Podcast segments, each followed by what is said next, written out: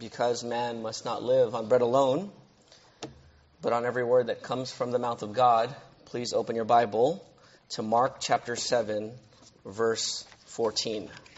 Mark chapter 7, verse 14.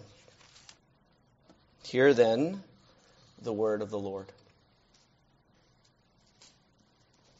Summoning the crowd again, Jesus told them, I'm sorry, before I read that, just to set up from last week, they were mad at Jesus for not washing, his disciples not washing their hands. And this is continuing that story. The, the elders and the Pharisees wanted Jesus and his disciples to wash their hands. Jesus didn't care for that tradition um, for cleaning your hands for ceremonial, ceremonial cleanliness before God. And so he continues here in verse 14. Summoning the crowd again, he told them, Listen to me, all of you, and understand. Nothing that goes into a person from outside can defile him, but the things that come out of a person are what defile him. Verse 17. When he went into the house, away from the crowd, the disciples asked him about the parable. And he said to them, Are you also lacking understanding in understanding? Don't you realize that nothing going into a man from the outside can defile him? For it doesn't go into his heart, but into the stomach and is eliminated. As a result, he made all foods clean. Then he said, What comes out of a person, that defiles him. For from within, out of people's hearts, come evil thoughts, sexual immoralities, thefts, murders, adulteries, greed, evil actions, deceit, promiscuity, stinginess, blasphemy, pride, and foolishness. All these evil things come from within and defile a person. This is the word of the Lord. Father, we thank you again that we can meditate on such a clear and straightforward word from you. Father, it is our prayer this morning that your word would transform our lives. We pray that we would be sanctified by your truth, for your word is truth. We pray for your Holy Spirit to convict us of sin, to lead us to repentance, to strengthen our faith and our hope in the cross, the old rugged cross that we want to cling to until we die. Father, give us fresh resolve and fresh motivation to grip and cling to the old rugged cross with all of our might. We pray, Father, for those who don't know you yet, those who have not yet been born again by your Spirit. We pray that this morning your Spirit, like the wind that blows where it wishes it, your Spirit would come and cause people to be born again through the living and uh, enduring Word of God. So, Father, speak to us from the text that we just read. As we meditate on it, guide our thoughts, guide our hearts, and soften us, we pray. Apart from you, Lord Jesus, Apart from your Spirit, we can do nothing. So help us, for we are desperate and needy and helpless. Help us, we pray. In Jesus' name, amen. What is the biggest problem in your life? Not a big problem, but the biggest, biggest problem not just a problem, not just a big one, but the single biggest one. What is it? CBSNews.com, April 2014, wrote this Each year in the U.S., approximately 12 million adults who seek outpatient medical care are misdiagnosed, according to a new study published in the journal, and it has a medical journal here, BMJ Quality and Safety. This figure amounts to 1 out of 20 adult patients.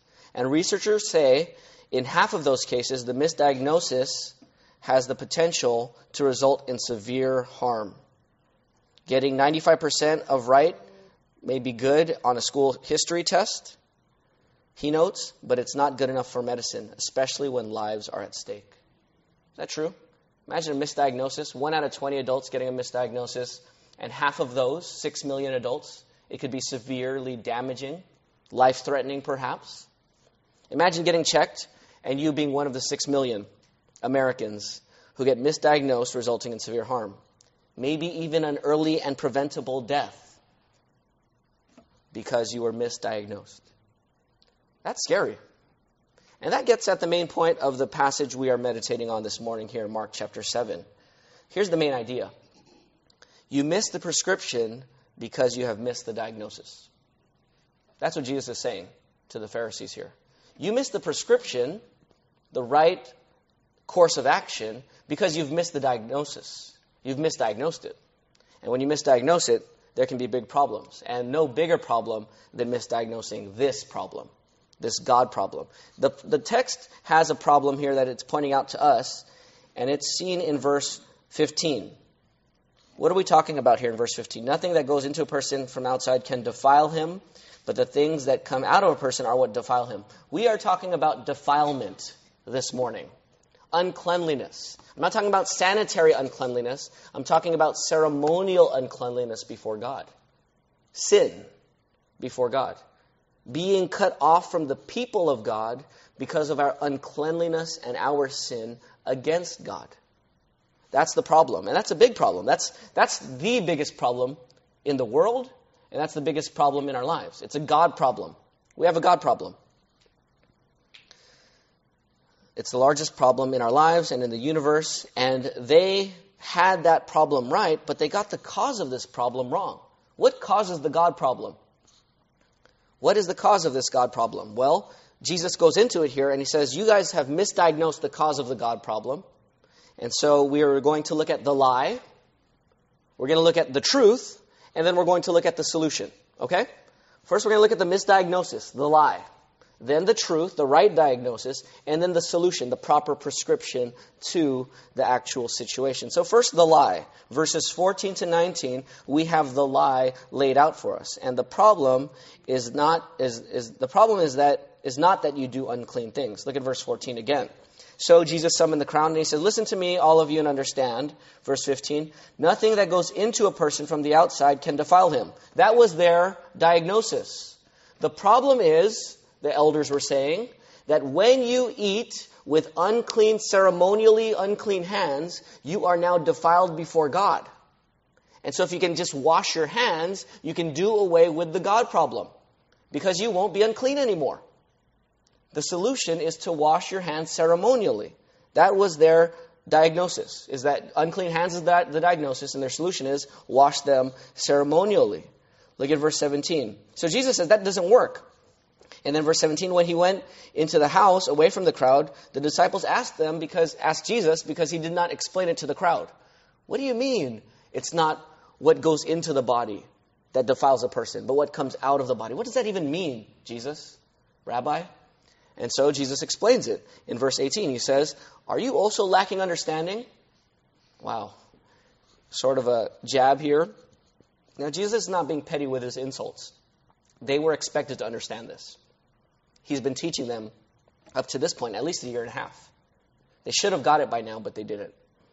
And so, are you also lacking in understanding? He says in verse 18, Don't you realize that nothing going into a man from the outside can defile him? For it doesn't go into his heart, but into the stomach and is eliminated in the latrine, it says, or in the toilet. So, what the food you take in cannot defile your body. Why not? Because you have a digestive system. You, you eat it, you digest it, and you expel it, and that's it. How can that defile you before God? That's not the problem, Jesus is saying in verse 18. That can't be the problem. And then verse 19, he says, For it doesn't go into his heart, but into the stomach, and is eliminated. It doesn't go into your soul. It doesn't defile you before God. And then it says at the end of verse 19, As a result, he made all foods clean. Side note, just, just in case you're wondering, some of you might be asking the question, where's verse 16? If you have a King James or New King James, you have a verse 16. If you have an NIV or any updated translation, you don't have a verse 16. That's not a taking out of God's word. That's relying on the best manuscripts and the oldest manuscripts we have of the New Testament. Verse 16 is not in the original. It was added on later, and so and um, the later translations are based on. Uh, I mean, the older translations, the, the King James particularly, is based on on, on newer manuscripts before that we found the older ones. And so that's why verse 16 is not there. Just so you know, we're not taking out verses from the Bible. It's just um, New Testament scholarship and, and what we have found. So here, though, look at verse 19. If the food going into your body is expelled through your body, then he declares all foods what? Clean. Now, in the Old Testament, in Leviticus 11 and other places, it says that certain foods were unclean. So Jesus is even going under their, their complaint. Their complaint is you need to do what with your hands? You need to what? Wash them. Jesus is saying even the foods that would make you unclean in the Old Testament, in the Old Covenant, the Law Covenant, are no longer going to be binding to make you unclean in the New Testament. So you guys are just getting at the hand thing. I'm actually going after what the Bible actually says, the Old Testament, where it says certain foods are unclean. I'm not, I'm not destroying the law, I'm fulfilling it. And as I fulfill it, it is no longer going to be applicable and obligatory on those who follow me. So that was their current solution to their problem. The current solution for them is wash your hands ceremonially and you'll get rid of your God problem. Jesus says, nope, that's not good enough, that's a lie. It's not the things you do, that's not a good solution to the problem. Now, today, in our world, there are many views of what the biggest problem in the world is today. And so you'll hear big solutions in the culture today. Some big solutions in our culture today are education. Have you heard that before? What the world needs, what our country needs more of is education. And we do. It would be a good thing. Certainly, I'm not promoting illiteracy, you know, but at the same time, education might solve the problem of unemployment because you get better jobs, and it might solve the problems of crime or bring the crime rate down because people have jobs, they have more to lose. So, yes, it might do some good things, but it will also give you more educated sinners. Right? Just because you're educated doesn't take away the greed and the sin and the oppression. It just makes you more educated to do what you want to do. Some people say government is the problem or the solution. Maybe if we get the right government, we could solve the problem of oppressive groups. We need to just elect the right officials and get the right government. Now, I'm for getting right officials and, and government. We're supposed to pray for them according to 2 Timothy or 1 Timothy 2. But what about when the government sinfully oppresses the people? So if the government is there to check injustice, that's true. But what about when the government is unjust? So government, is that really the solution to get the right officials? Some people might say, well, okay, here's the, here's the solution to our world economy and jobs. If we get the right economics, we get enough wealth to enough people, people can invest, and we can, whether big government or small government, if we get the right economy and get enough jobs, that will solve the problem of crime and unemployment. Yes, it might help. It certainly will, and that might be a blessing. But then all you'll, what you'll have is wealthy sinners. It's not like when you get rich, you stop sinning, right? Aren't there wealthy people who oppress others? So if we just had more people more wealthy, that doesn't take care of the problem. That just gives them more resources to do their thing, right? Some people say here's the, here's the solution tolerance among religions. No one should say that there's one right religion because that's, if you think about the Middle East, what is the war about? It's about religious views, right? And so if, if these religions, Christianity, who says Jesus is the only way, or Islam, who says that there's only one God and one major prophet, or the, the not, or the final prophet, Muhammad as the greatest prophet. And so you have these religions that are clashing because they're making claims that their way is the one true way. So solution? No religion is the one true way. Let's all tolerate one another. That will solve the problem of wars and strife in this world, they say. Perhaps. But then you have people holding hands on a sinking ship rather than finding solution, the solution to save the ship from sinking. So if the, if the ship is sinking and someone says there is a right way to fix the ship, and someone says, I have the right way, and they start fighting about which the right way is, they say, you know what, let's not fight, let's just hold hands. We can hold hands, but the ship is going to go down. Right? And so just tolerating uh, religions doesn't solve the problem if there's an actual problem that the religions are trying to solve. So tolerance doesn't do it. By the way, if you say that everyone should just tolerate others and there is no one right religion, that itself is a religious claim. That's another religion, to say that there is no other right religion. So why is your religion right? That doesn't make sense, right? Okay. Another last solution that the culture gives is strong families. Strong families make a strong society. It helps people with education for sure helps with the economy. And, I, you know, I certainly believe in stronger families. Amen. Yes and amen. But strong families are, is not the final solution. Strong, if you have strong families, sometimes they can be so strong that they can use their familial pressure to keep people from Jesus because they put family over Jesus. Or they force family members to at least fake following Jesus. It goes both ways.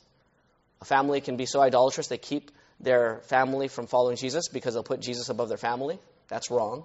But the other side of it is Christian families can be so family, family, family that they almost force their children to be Christians. And we're Baptists.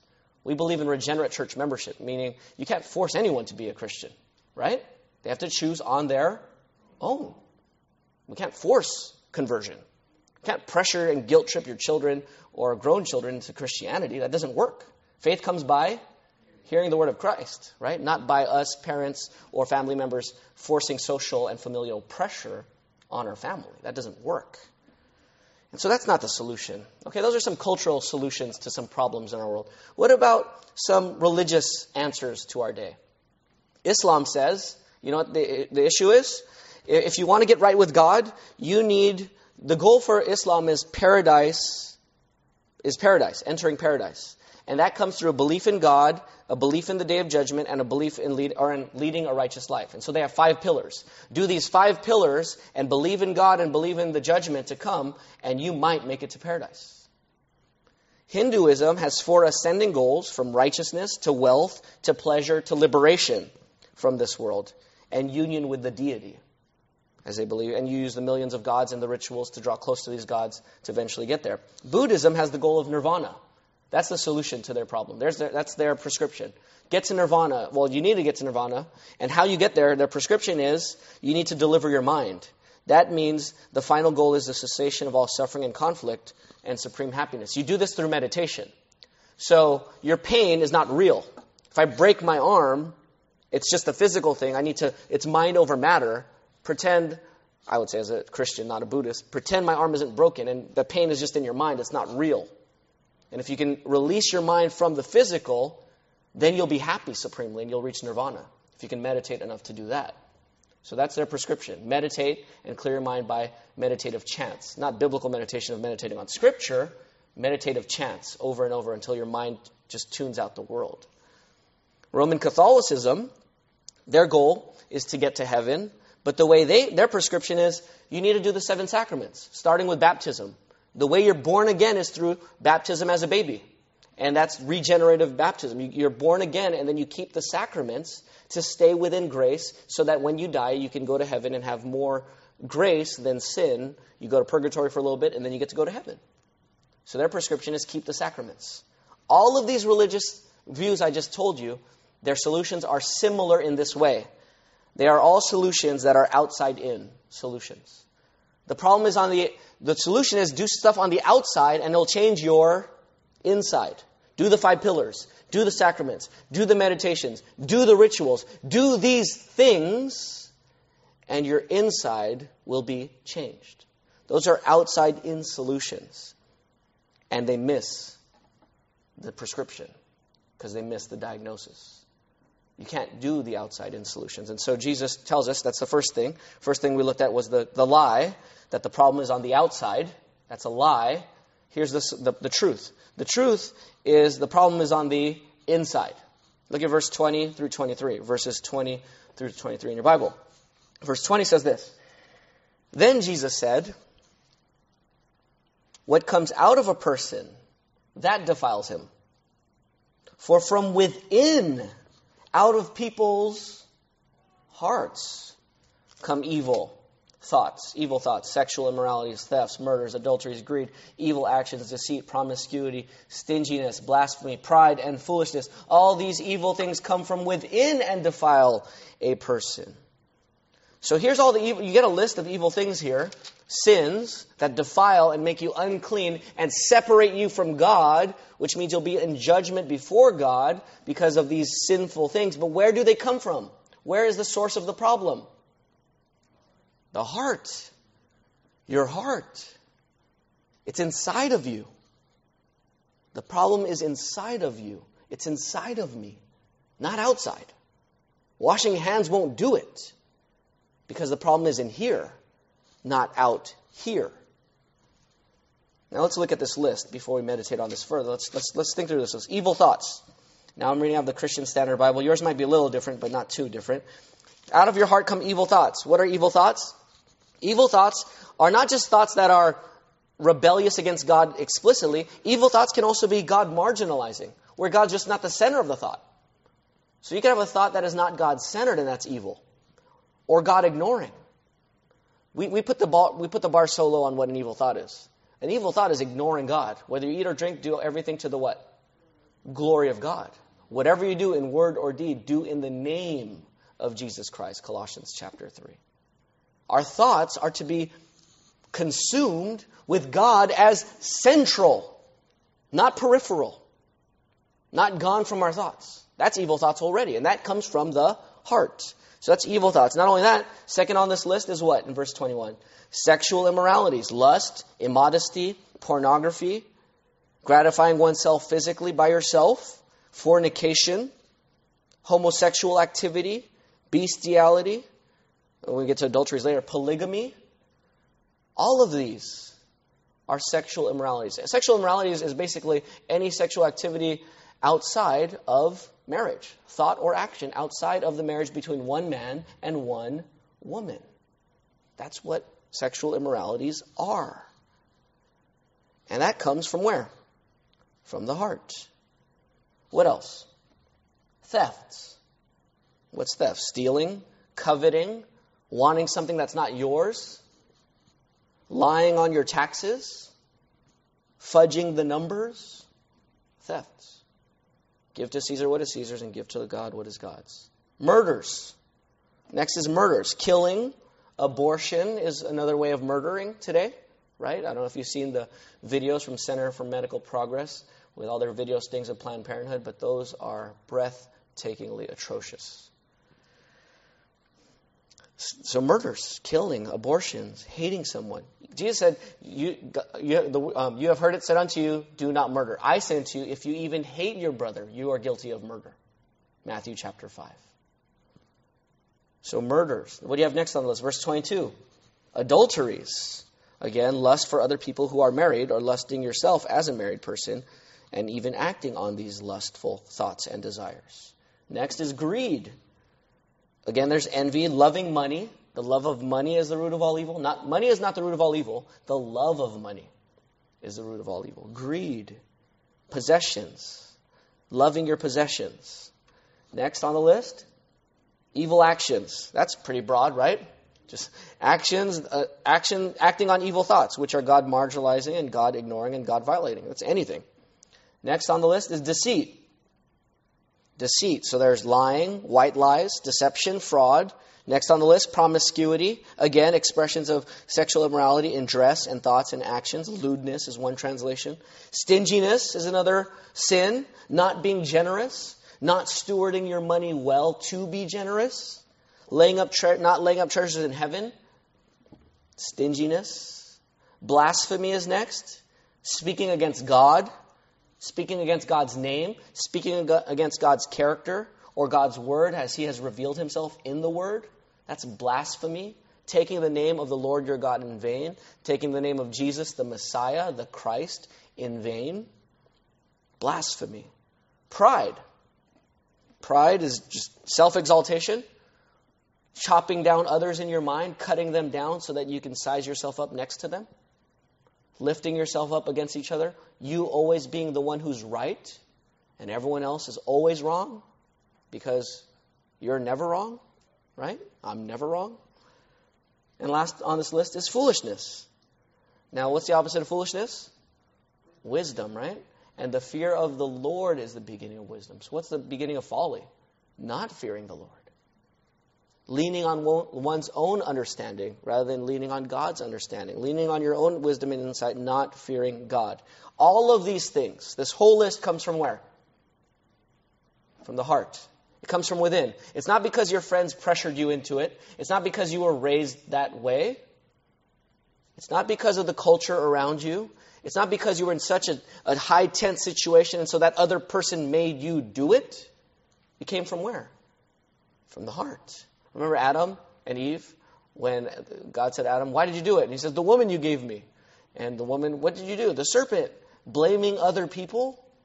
Jesus is very clear here. Where's the problem? It's us. The problem is the heart. Here's, here's the summary of it. We are not sinners because we sin. We sin because we are sinners. Did you get that? We are not sinners because we sin. We sin because we have a heart condition of being a sinner. It's from the inside out, not the outside making us. It's not the outside in, it's the inside out. We are not sinners because we sin, we sin because we are sinners. Our problem is a problem of the heart. We have a sin condition. We are broken and corrupt and poisoned at the core of who we are. And there's four aspects to this. As we let me just take you through some other Bible verses to fill out this biblical teaching here of the sinful condition of humanity. Romans 3:23 says all have sinned and fall short of the glory of God. How bad is this sinful condition? It, it infects and affects everyone. There's only one human who has never sinned, Jesus of Nazareth, son of Joseph, adopted son of Joseph, son of Mary. He's the only human in human history who has never sinned. All have sinned and fall short of the glory of God. What else do we learn about uh, our sin condition? Our sin and rebellion is comprehensive apart from God's grace. This covers everything that we are. Romans 3 9, 9 says this. Paul writes, What then? Are we any better? Not at all. For we have previously charged that both Jews and Gentiles are all under sin. As it is written, There is none righteous, no, not one. There is no one who understands. There is no one who seeks God. All have turned away. All alike have become useless. There is no one who does what is good, not even one. Their throat is an open grave. They deceive with their tongues. Viper's venom is under their lips. Their mouth is full of cursing and bitterness. Their feet, it's not just their mouth, their feet are swift to shed blood. Ruin and wretchedness are in their paths, and the path of peace they have not known. There is no fear of God before their eyes. This sin is pervasive. It's not just the heart, it's the mouth, it's the eyes that don't fear God, it's the feet that walk in paths of evil, it's your hands, it's everything. John 3:19 says, "Everyone who practices wicked things, John 3:20, everyone who practices wicked things hates the light and avoids it, so that his deeds may not be exposed." Everything we do, here's another thought, a third aspect of the sin condition. Everything we do apart from grace is sin. Everything you, I don't know if you've thought about this, but be, before God's grace affects a person, they cannot obey God even once. Everything they do is sinful. Everything? Helping an, helping a, an old person cross the street, can that be sinful? Giving to a charity, can that be sinful? Really? Well, let me show you some Bible verses because it doesn't matter what I say, it matters what the Bible says. Romans 14 23. Romans 14 23 says this Everything that is not from faith is sin. That's Romans 14 23. Everything that is not from faith is sin. If you're not trusting Jesus in it, it's sin. And if you're not trusting Jesus, you don't have faith in God, you're always doing everything not from faith. Hebrews 11:6 Without faith it is impossible to what? Please God. For the one who draws near to him must believe that he is, and he rewards those who diligently seek him. If you don't believe in God without faith, it is what? Impossible to please God. You do not, cannot, will not please God without faith. Romans 7:18 says this. Paul writes, "For I know that nothing good lives in me that is in my flesh." So here's another way of putting it. Here's the fourth truth. We are morally unable to submit to God and do good on our own. We are morally unable to submit to God and do good on our own. Turn to Romans 8. Keep your finger in Mark chapter 7. Just, you, need, you need to see this in the Bible. Romans chapter 8. If you're in Mark, just turn to the right. Romans chapter 8.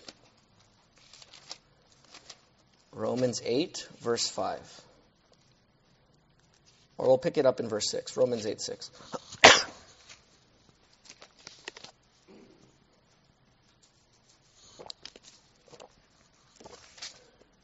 Romans 8 6 says, For the mindset on the flesh is death, but the mindset on the spirit is life and peace. Listen to verse 7. For the mindset of the flesh is what? Hostile to God, hostile to God. Why? Because it does not submit itself to God's law. And then finish the verse. What? It is unable to do so. And then look at verse 8. What does it say? Those who are in the flesh, what? Cannot please God. Those who are in the flesh cannot please God. They cannot submit to God's law. They are unable to do so. Ephesians 2 1 says, You're dead in your trespasses and sin. We were by nature children of wrath, Ephesians 3 1 or 2 3. Ephesians 2 5 says, We were dead in our trespasses. Jeremiah thirteen twenty three says this. Listen to Jeremiah thirteen twenty three. It says this Can a Cushite change his skin or a leopard his spots? If so, you might be able to do what is good, you who are instructed in evil. Now, can an, Ethiop- can an Ethiopian or can a Cushite change his skin color? No. Can a leopard change his spots? No. Can a sinner do what is good here? I mean, that's the logic of the verse. No, not on your own at least. So here, if you're saying, okay, wait, moral inability, what does that mean, PJ? It's a big word. Moral inability, what is that? Let me distinguish between moral inability and natural or physical inability. So if you're naturally unable to do something, that might mean that you want to do it. You have a choice and a desire to do it, but you are limited by something outside of your desire. So, for example, I want to dunk a basketball. I'd like to do that. I have a desire to do it, a genuine desire to do it. I choose to, to do it, but I can't do it. I'm out of shape. I'm physically unable to do it. I, I, now, you say, PJ, don't you have the freedom of choice to do it? Yes, I have the freedom of choice. I want to do it, but I am physically unable to do it. That is called natural or physical inability.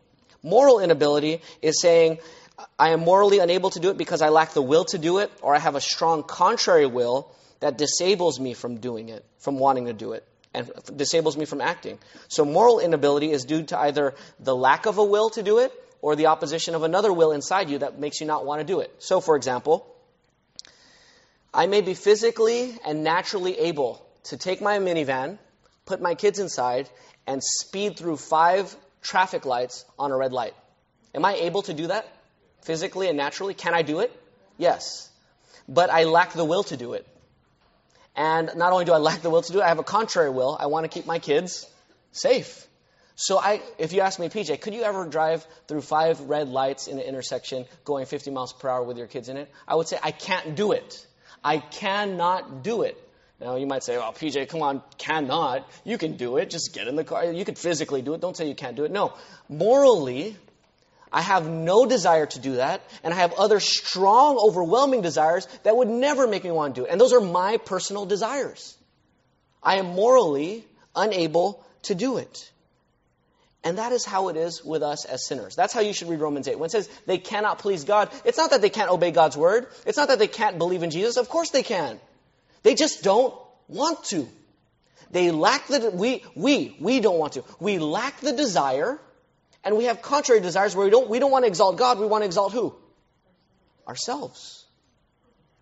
So we have contrary desires and we lack the desire to please God. Even when we give and we do religious things, like these people here in Mark 7 were doing religious things, why did they do religious things? Why did they clean their hands? For God's glory? To obey God's word? No. Jesus just said they set aside the command of God's word to keep their own tradition. In other words, they want to earn God's favor so that God has to give them what they want because of what they did. That's not worshiping God. That's using God to get what you want. I want heaven. Here's the system I have to get there. God, you have to give it to me. Is that worshiping God when you're generous and you're giving to charities so that God owes you? That's sin. That is sin. Everything we do apart from God's grace is sin. So, in summary, our sinful, sinful condition means that we are all by nature corrupt, apart from God's grace. Our hardness and rebellion against God is is complete and comprehensive. Our mouth, our minds, our hearts, our feet, our hands, everything we do in our life is, rebe- is rebellion and tainted by sin, and we are unable to submit to God or reform ourselves. And therefore, we are totally deserving wrath. The wages of sin is death. And we have chosen it. We have lacked the desire to do good. There is none who does good.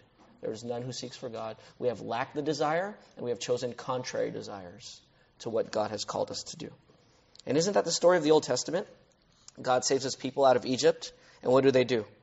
They build a golden calf at Sinai. And then later, they complain that they can't take over the land, and they don't believe God. And then later, they complain in the wilderness.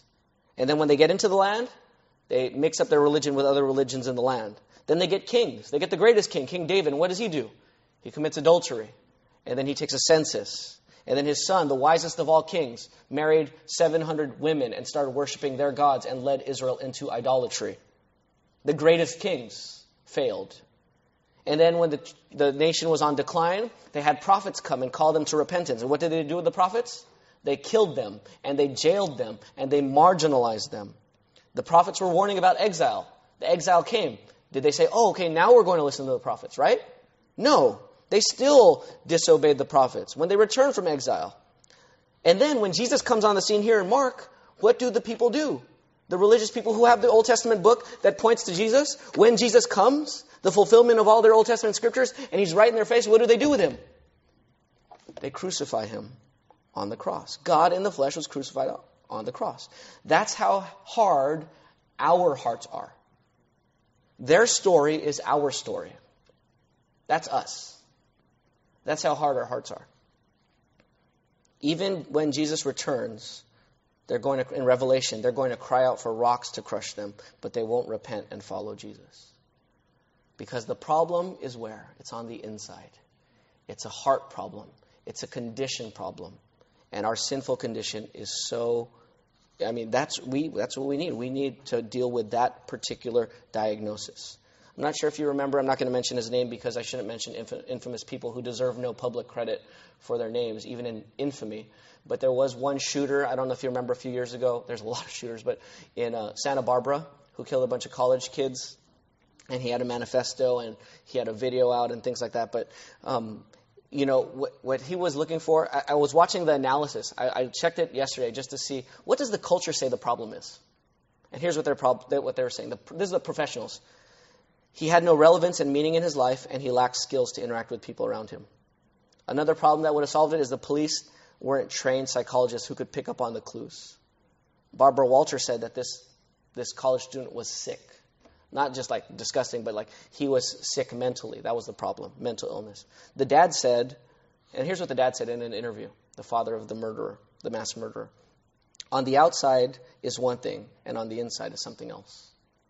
He's right but he doesn't quite know what is on the inside. Whereas Jesus tells us exactly what's on the inside, right? We have a list of what's on the inside. And that is our problem. Now, you're saying, PJ, this is very sad. You're just, you know, kind of telling us how bad we are. How is this good for us to know this? Here's, how, here's why it's good. You can't fully grasp God's saving work of forgiving you and justifying you and redeeming you and perfecting you if you don't see your true condition. You can't appreciate it. Secondly, you can't embrace Christ as Savior without knowing your need for a Savior.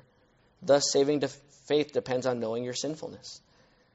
And then, knowing your sinful condition, con- condition actually deepens your humility, which sweetens and strengthens all your significant relationships. It's good to know that you have a sinful condition because it's true. So, when you interact with your family and friends and church family, just know that you're a sinner and you need God's grace, right? And you're interacting with other sinners who need God's grace. That makes it a lot easier to deal with conflict because, hey, we're, we're sinners who are going to sin against each other. That doesn't make sin okay. Sin is never okay. But it, it helps to just understand each other as we as we relate to one another, knowing our sinful condition. Okay, so what's the lie? The lie is the problem is on the outside. What's the truth? The problem is where? On the inside, and it's our personal problem. What's the solution? What is the solution? Now, I already told you what the solution is not. It's not total isolation from the world and worldliness. You can't clean yourself from the outside in. It's not religion, or tra- like we learned last week, traditionalism or ritualism. We already saw how that misses the point. That's like rearranging chairs on the Titanic as it's sinking. No point in rearranging the chairs when the Titanic is sinking. Uh, traditionalism and ritualism won't do it, it won't get to the heart. So, what is the solution? Maybe we'll say, hey, there's no solution. We're all sinners. Nobody's perfect, anyways, right? To err is human, they might say. So maybe we should just be hopeless and throw our hands up and say, well, I guess I'm a sinner. I might as well go on sinning now. No, that's not quite the right answer. That would lead to a, a far worse world than we already have. Here's what Charles Spurgeon says. Here's Charles Spurgeon's solution. The great 19th, have you heard of Charles Spurgeon? He's the great 19th century pastor and evangelist who shared the gospel and saw hundreds, thousands come to, to know Jesus Christ and repent from their sins and trust in Him. He's, here's what he said. He writes We declare on scriptural authority that the human will is so desperately set on mischief, so depraved, so inclined to everything that is evil, and so disinclined to everything that is good, that without the powerful, supernatural, irresistible influence of the Holy Spirit, no human will ever be constrained toward Christ. We need the Holy Spirit. Because our wills and our sin runs so deep. In other words, we need a heart transplant. Right? If the problem is the heart, we need a heart transplant. It's an inside out problem. You need a heart transplant. Those in need of a heart transplant are at death's door. If they don't get a heart transplant, they will die. So it is with us. If we don't have our evil, sin producing hearts taken out and replaced, we will die forever in the lake that burns with fire and sulfur, which is the second death under God's judgment for our sins. That is the problem. And religion, rituals, even Christian rituals won't accomplish this. Like a heart transplant that is beyond your ability and resources, so it is here. Can you realistically perform a heart transplant on yourself? I mean, what if you were a heart surgeon? What if you're one of the best heart surgeons in America? Even if you're the best heart surgeon in America, you still can't do a heart transplant on yourself, right? You still need some you still need outside help to get the heart transplanted. So let me read to you some verses with some hope and good news about a heart transplant. Listen to Jeremiah 31 33. It says this The Lord says, I will put my teaching within them and write it on their hearts. I will be their God, and they will be my people. Listen to Ezekiel 36. This is sweet. God says, Ezekiel 36, 25 to 27, I will also sprinkle clean water on you and you will be clean. I will cleanse you from all your impurities and all your idols. I will give you a new heart and put a new spirit within you. I will remove your heart of stone and give you a heart of flesh. I will place my spirit within you and cause you to follow my statutes and carefully observe my ordinances. That's a heart transplant. Taking out the heart of stone, putting in a heart of flesh, giving us the Holy Spirit. Who's the one doing all that? Who's the doctor here? Who's the surgeon? God is, right? God is the one doing this. Or, remember Nicodemus and Jesus in John chapter 3, verse 5? Jesus answered, I assure you, unless someone is born of water and the Spirit, Ezekiel 36, you're going to be cleansed by water and given a new spirit. Unless someone is born of water and the Spirit, he cannot enter the kingdom of God. Whatever is born of the flesh is flesh, and whatever is born of the Spirit is spirit. Don't be amazed that I told you, you must be born again. You must be born again. God is the one, God's Spirit is the one that gives us the new birth. George Whitefield, the great 18th century evangelist who led thousands to Christ, said this, or he was asked. He would preach, he, he was a Billy Graham before Billy Graham, traveling everywhere, sharing the gospel. So, you know, and he'd preach everywhere, and, and he was the most famous person in the world at the time. And someone said to him, Why do you keep saying over and over and over again, you must be born again, you must be born again, you must be born again? Why do you keep saying that, George? And he said, Because you must be born again. That's right. Why am I saying it? Because you need to do it. You need it. It's true. If this comes about by the Spirit, who goes wherever he wishes like the wind and it's out of our control, what do we do? Aren't we supposed to do something? Yes. Look at listen to James 1:18. If we need this new birth, how does it come?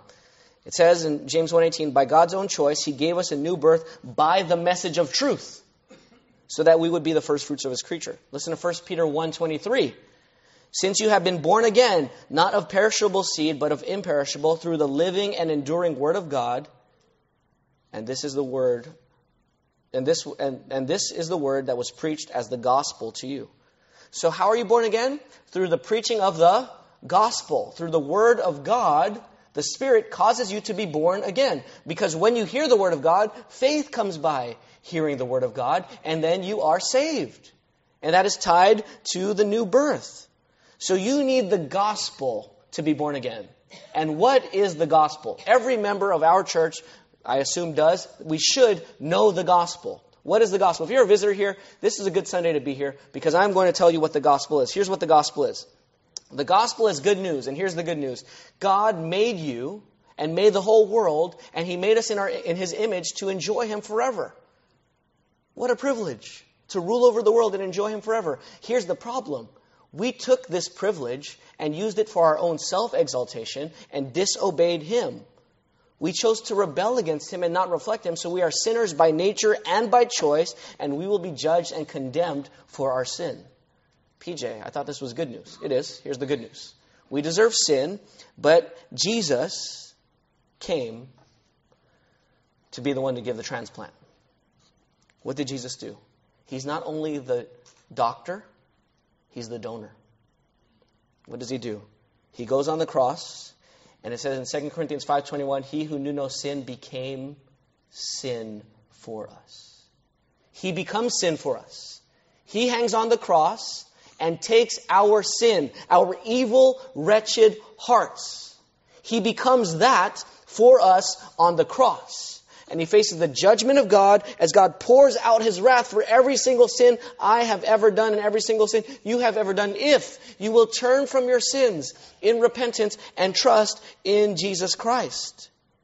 Jesus Christ became sin for us so we can be saved. That is the gospel. It's the good news about Jesus who died for us and rose for us. And the free offer that if you, sitting here, will turn from your sins, and turn from your religion and turn from your own righteousness and trust in Jesus Christ, in His life and death and resurrection and His righteousness, you can be saved.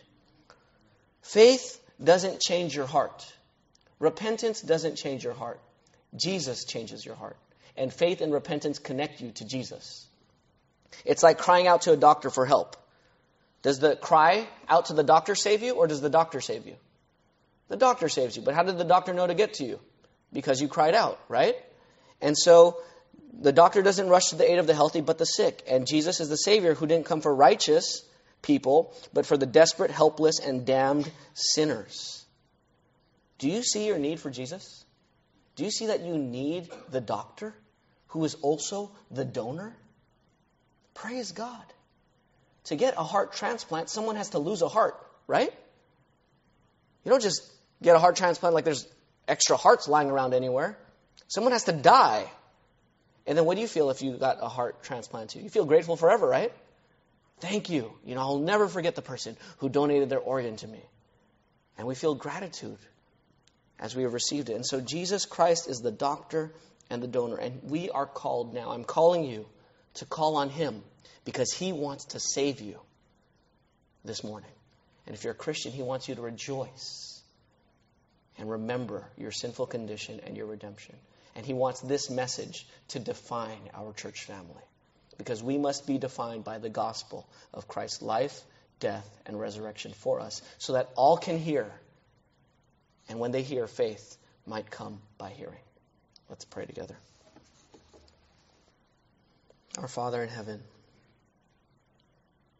great physician and surgeon of souls, thank you for not leaving us in our sin sick, selfish, proud hearts. You love the world. You so love the world that you gave your only son. You didn't have to, but you did. And he died. And he became sin for every wicked, evil thought and action I and all of us have ever done. And for that, we praise you, we love you, we worship you, we honor you, and we trust you afresh today. And we pray for any of our friends here, Father, who have not yet trusted in Christ to save them. We pray that today, like our brother Gail already prayed, that today people would call on you and on your Son Jesus to save them from the sin that would curse us all to hell. Thank you, Lord Jesus, for bearing our sins on the cross. Help us as a church family to keep the diagnosis in our minds and the solution in our minds and help us to share it with all of these people around us who so desperately need a proper diagnosis and the right prescription, namely faith in Jesus Christ. We love you. In Jesus' name, amen.